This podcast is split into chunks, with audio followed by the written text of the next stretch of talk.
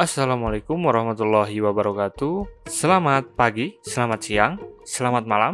Selamat bertemu kembali dengan saya, Dian Alpiana di podcast Makna Hidup. Selamat mendengarkan.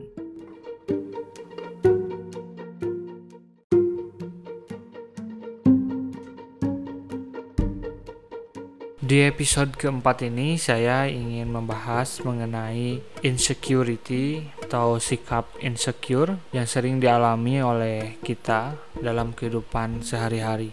Jika kita merasa insecure, percayalah yang salah sebetulnya bukan penampilan kita atau perspektif orang lain terhadap kita, tapi mindset kita.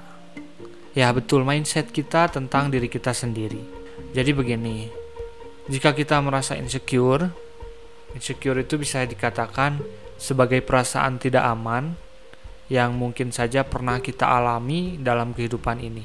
Perasaan tidak nyaman, perasaan tidak aman, perasaan khawatir secara berlebihan, dan dampaknya sangat negatif terhadap diri kita.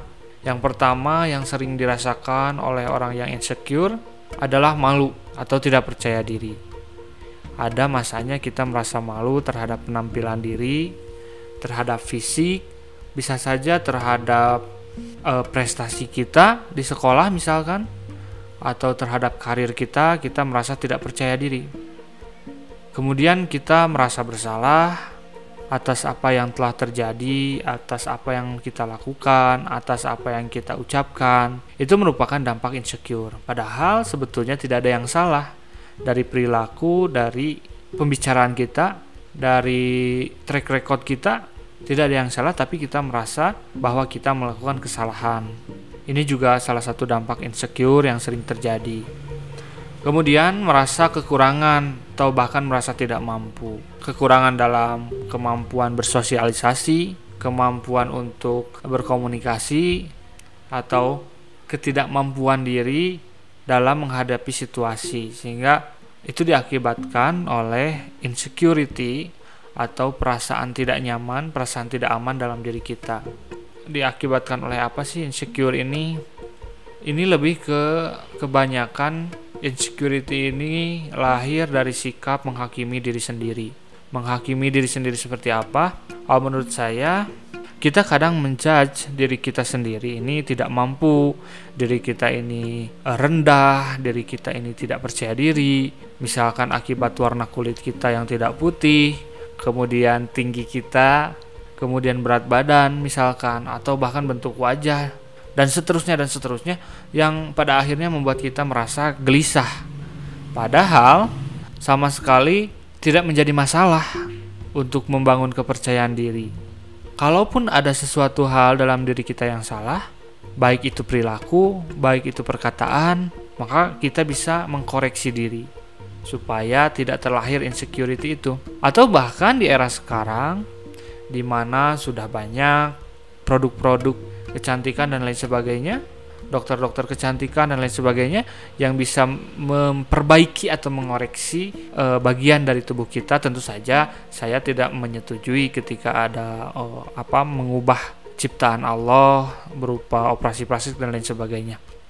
Bagaimana kita mengoreksi diri sendiri baik itu penampilan fisik maupun perilaku dan lain sebagainya sehingga kemudian hari tidak menimbulkan rasa rendah diri.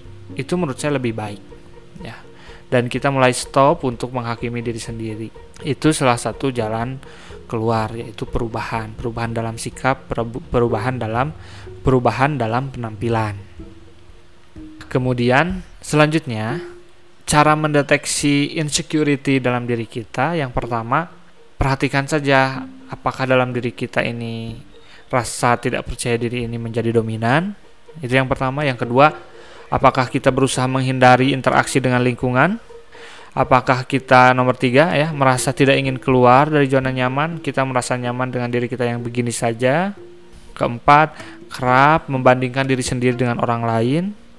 Kelima, kita haus akan pujian dan pengakuan eksistensi dari orang lain. Maka dari lima ciri tersebut kita dipastikan kita mengalami insecure.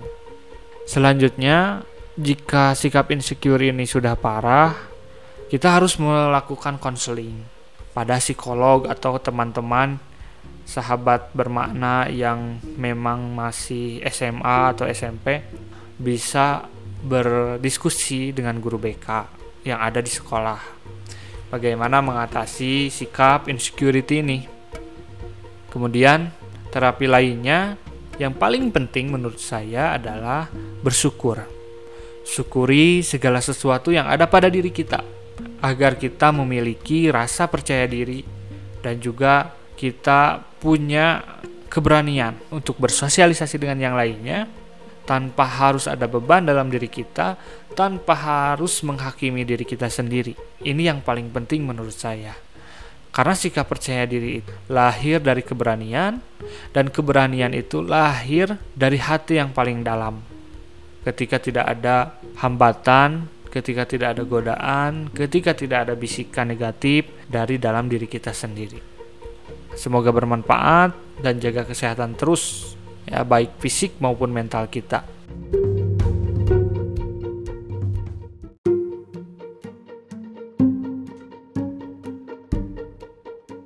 Demikian episode hari ini. Jangan lupa klik follow atau ikuti podcast Mana Hidup di Spotify dan platform lainnya. Sampai jumpa di episode berikutnya. Semoga bermanfaat. Assalamualaikum warahmatullahi wabarakatuh.